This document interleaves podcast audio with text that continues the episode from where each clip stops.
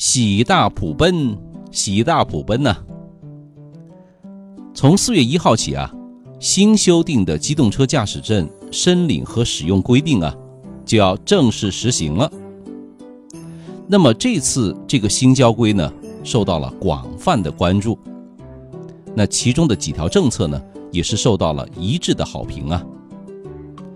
那如果说让你逐字逐句的来看，你一定觉得枯燥无聊乏味儿。所以啊，今天我们来讲重点学重点，都做好了，现在开始上课啊！哈哈，有没有快要期末考试的感觉？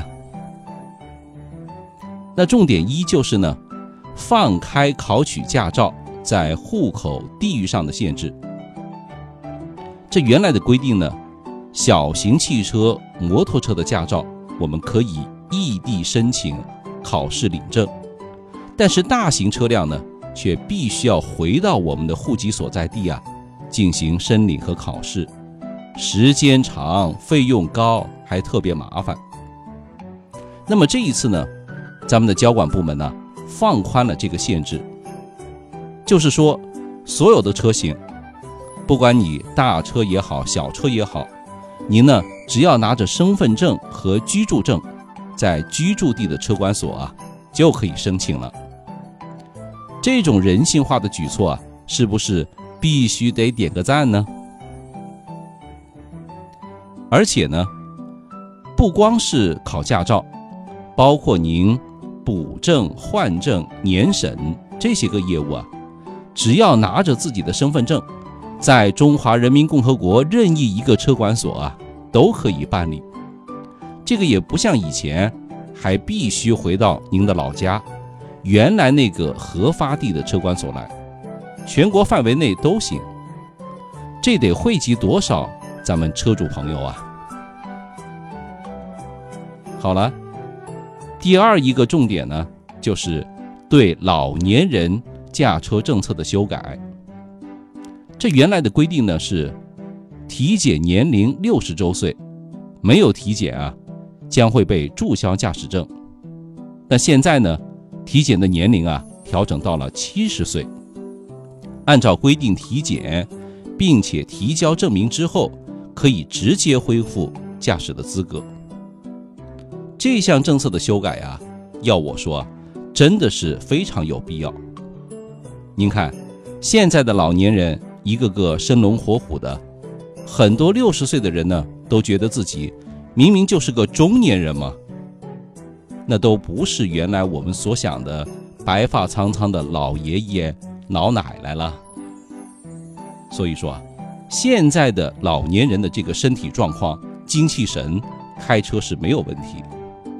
因此呢，相关的政策给他们松绑，让他们获得更多驾车的自由。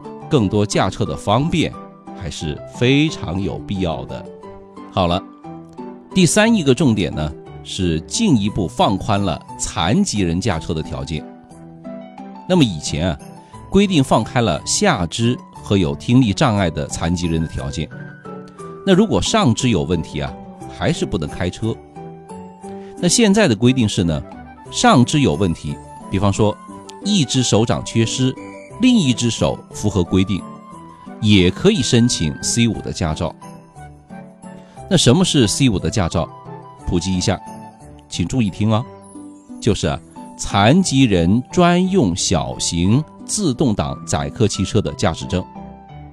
实在你搞不清楚的朋友呢，可以拿出您的驾驶证，那个上面写的清清楚楚了。